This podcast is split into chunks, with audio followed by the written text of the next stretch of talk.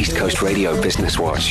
KLM Royal Dutch Airlines recently announced that they'll be increasing the flight schedule between Cape Town and Amsterdam. The schedule increase is a result of a greater demand for flights between Amsterdam and the ever popular Cape Town. The flight schedule from Cape Town to Amsterdam increased to six flights per week, and daily flights from Cape Town will commence from the 11th of July 2022. It's also now possible for fully vaccinated travelers from South Africa to enter the Netherlands with no quarantine restrictions or test requirements.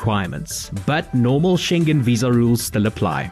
Let me know what's happening in your industry. Send an email to businesswatch at ecr.co.za and subscribe to the Business Watch podcast on any podcast platform for the latest content. For East Coast Radio Business Watch, I'm Via Merwe.